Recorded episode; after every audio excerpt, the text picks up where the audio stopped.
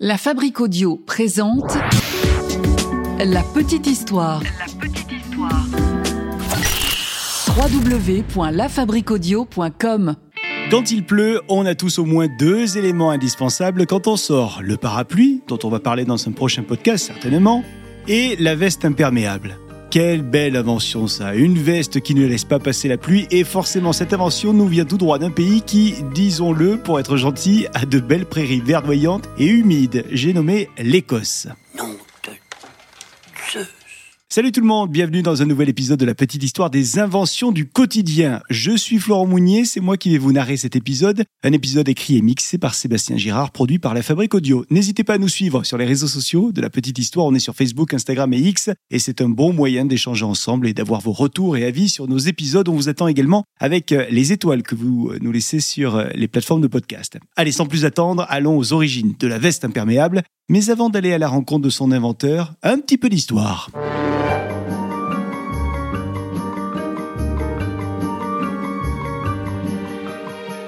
Avant l'invention de l'imperméable, on s'abritait déjà de la pluie, évidemment. Comme je vous l'ai dit en introduction, il y avait le parapluie et l'ombrelle. Je ne rentre pas dans les détails, ça fera certainement l'objet d'un épisode prochain, mais on avait également des vêtements. Dès l'Antiquité, les Romains et les Grecs avaient des vestes en laine à trame très serrée, avec une capuche. Plus tard, au Moyen Âge, on retrouve chez les plus aisés des pèlerines, c'est-à-dire c'est un vêtement en toile qui recouvre les épaules et le haut du dos. Les pèlerines sont en toile doublée de fourrure.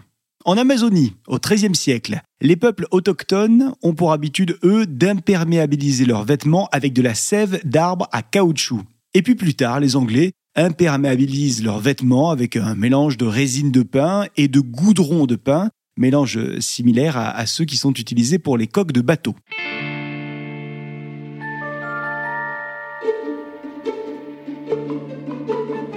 Le 29 décembre 1766, naît à Glasgow, en Écosse, un certain Charles Mackintosh. Très vite, cet homme s'intéresse à la chimie et il commence une carrière de chimiste à tout juste 20 ans. Charles va d'abord commencer par faire des expériences avec des résidus liés à la création de gaz. Il va extraire de l'ammoniac de ces résidus pour créer un colorant, un colorant violet-rouge. Un autre résidu ressort de cette expérience, et ça c'est ce qu'on appelle le nafta. Nafta qu'il va d'abord utiliser comme solvant avant de se rendre compte de la propriété imperméabilisante de ce produit. Charles va donc appliquer ce produit sur une matière fine, mais il va se confronter à deux problèmes. Le caoutchouc est collant et il sent extrêmement mauvais.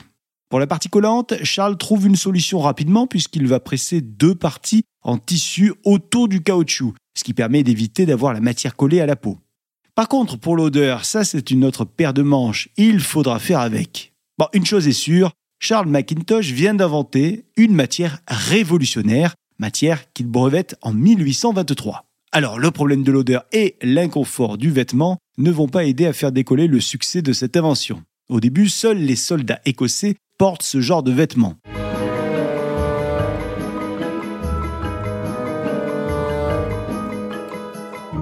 Faudra attendre l'arrivée d'un autre inventeur, Thomas Hancock, fondateur de l'industrie du caoutchouc en Angleterre, histoire de donner un coup de pouce à Charles Mackintosh. En effet, c'est lui, Thomas Hancock, qui obtient une licence pour produire le tissu imperméable, un tissu qu'il va perfectionner en ajoutant du caoutchouc, ce qui le rend plus efficace et il va même réussir à rendre l'odeur bien plus agréable. J'ai pas dit qu'elle avait disparu, j'ai dit qu'elle était plus agréable. C'est déjà pas mal. En 1831, c'est une nouvelle étape. Hancock s'associe à la société de Charles Mackintosh et là, c'est le grand début d'une marque d'imperméable encore existante de nos jours. Macintosh, mais écrivez Macintosh avec un K. Charles va devenir membre de la Royal Society en 1823 et il meurt le 25 juillet 1843 en Écosse à l'âge de 76 ans. Le Macintosh en Grande-Bretagne est aussi célèbre qu'une marque bien connue par chez nous. Si je vous dis le Kawe, ouais, tout le monde connaît évidemment. Bah, le Kawe, lui, il utilise le nylon. C'est une autre matière plastique. Il existe également le ciré, le célèbre manteau jaune de nos amis pêcheurs. Puis plus récemment, on a vu apparaître également le Gore-Tex. Ça, c'est une technologie révolutionnaire parce qu'elle est imperméable et en plus, elle laisse passer la vapeur d'eau. Et ça, c'est pas mal quand on transpire un petit peu, car qui n'a jamais transpiré sous un imperméable? Voilà les amis, c'était l'invention de l'imperméable. Ce vêtement fait de matière plastique qui nous sauve bien les jours de pluie. Pour ça, on peut remercier notre cher Charles McIntosh. Merci d'avoir écouté cet épisode écrit et mixé par Sébastien Girard que j'ai eu le plaisir de vous narrer. Dites-nous dans les commentaires là si vous êtes plutôt euh, team Kawe, team Ciré ou alors Macintosh avec un K. N'hésitez pas aussi à nous donner votre avis dans les commentaires Spotify ou alors sur les réseaux sociaux ou en nous écrivant contact lafabriqueaudio.com, la fabrique avec un K, là aussi comme Macintosh. La Fabrique Audio présente La Petite Histoire. La petite histoire. Vous souhaitez devenir sponsor de ce podcast?